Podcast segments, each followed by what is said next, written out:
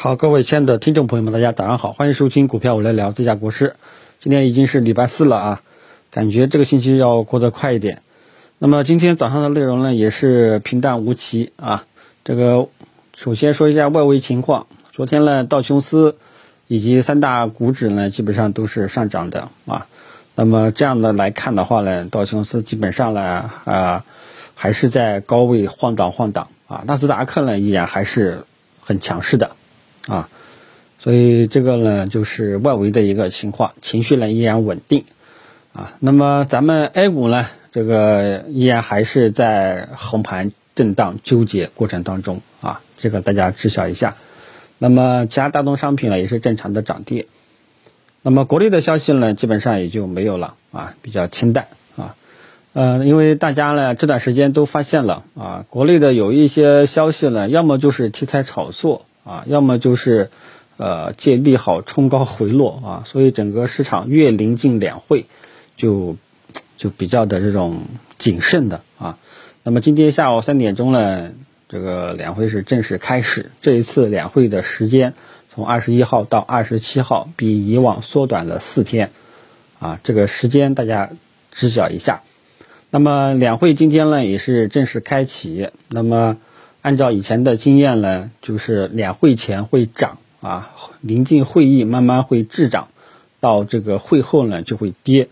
啊。那么这一次我们发现两会前的这个行情啊，其实不是很理想，没有不像以前那样，这个至少以前的温度啊、广度啊都还可以的。但是这一次呢，我们可以发现，只有相关的白马股跟科技股当中的芯片。有比较不错的上涨空间，其他的基本上也就一两个反弹，基本上也就啊这个怂向了，啊，所以这一次的两会前的行情，其实现在回过头来看，整体不是很理想，市场结构化特征呃也很明显，而且比以前倾向于更集中了啊，所以过段时间呢，会前的两会前的行情，因为今天不正式开会了嘛。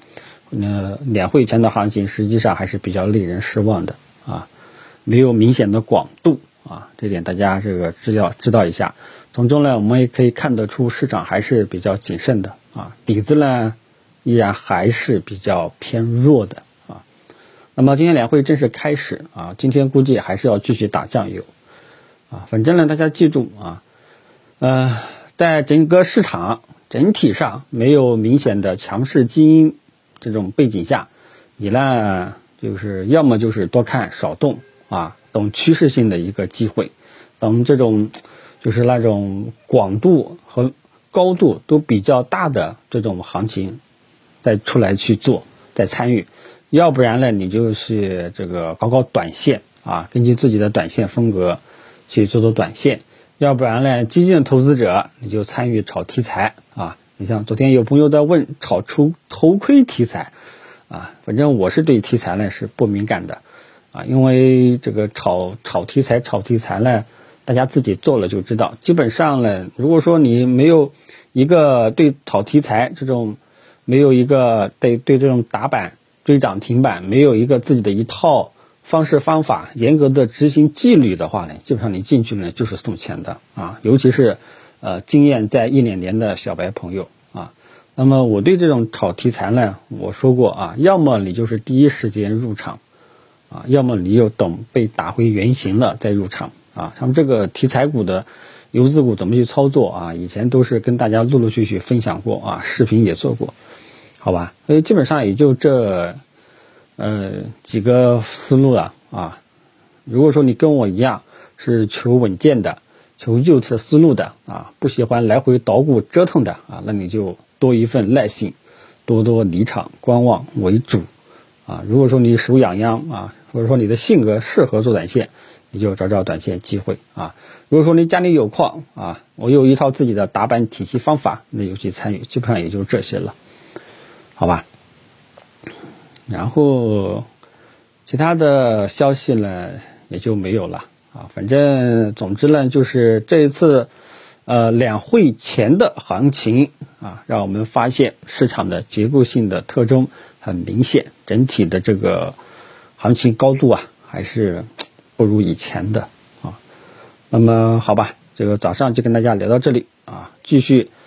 啊，我呢还是继续等待这个右侧信号啊，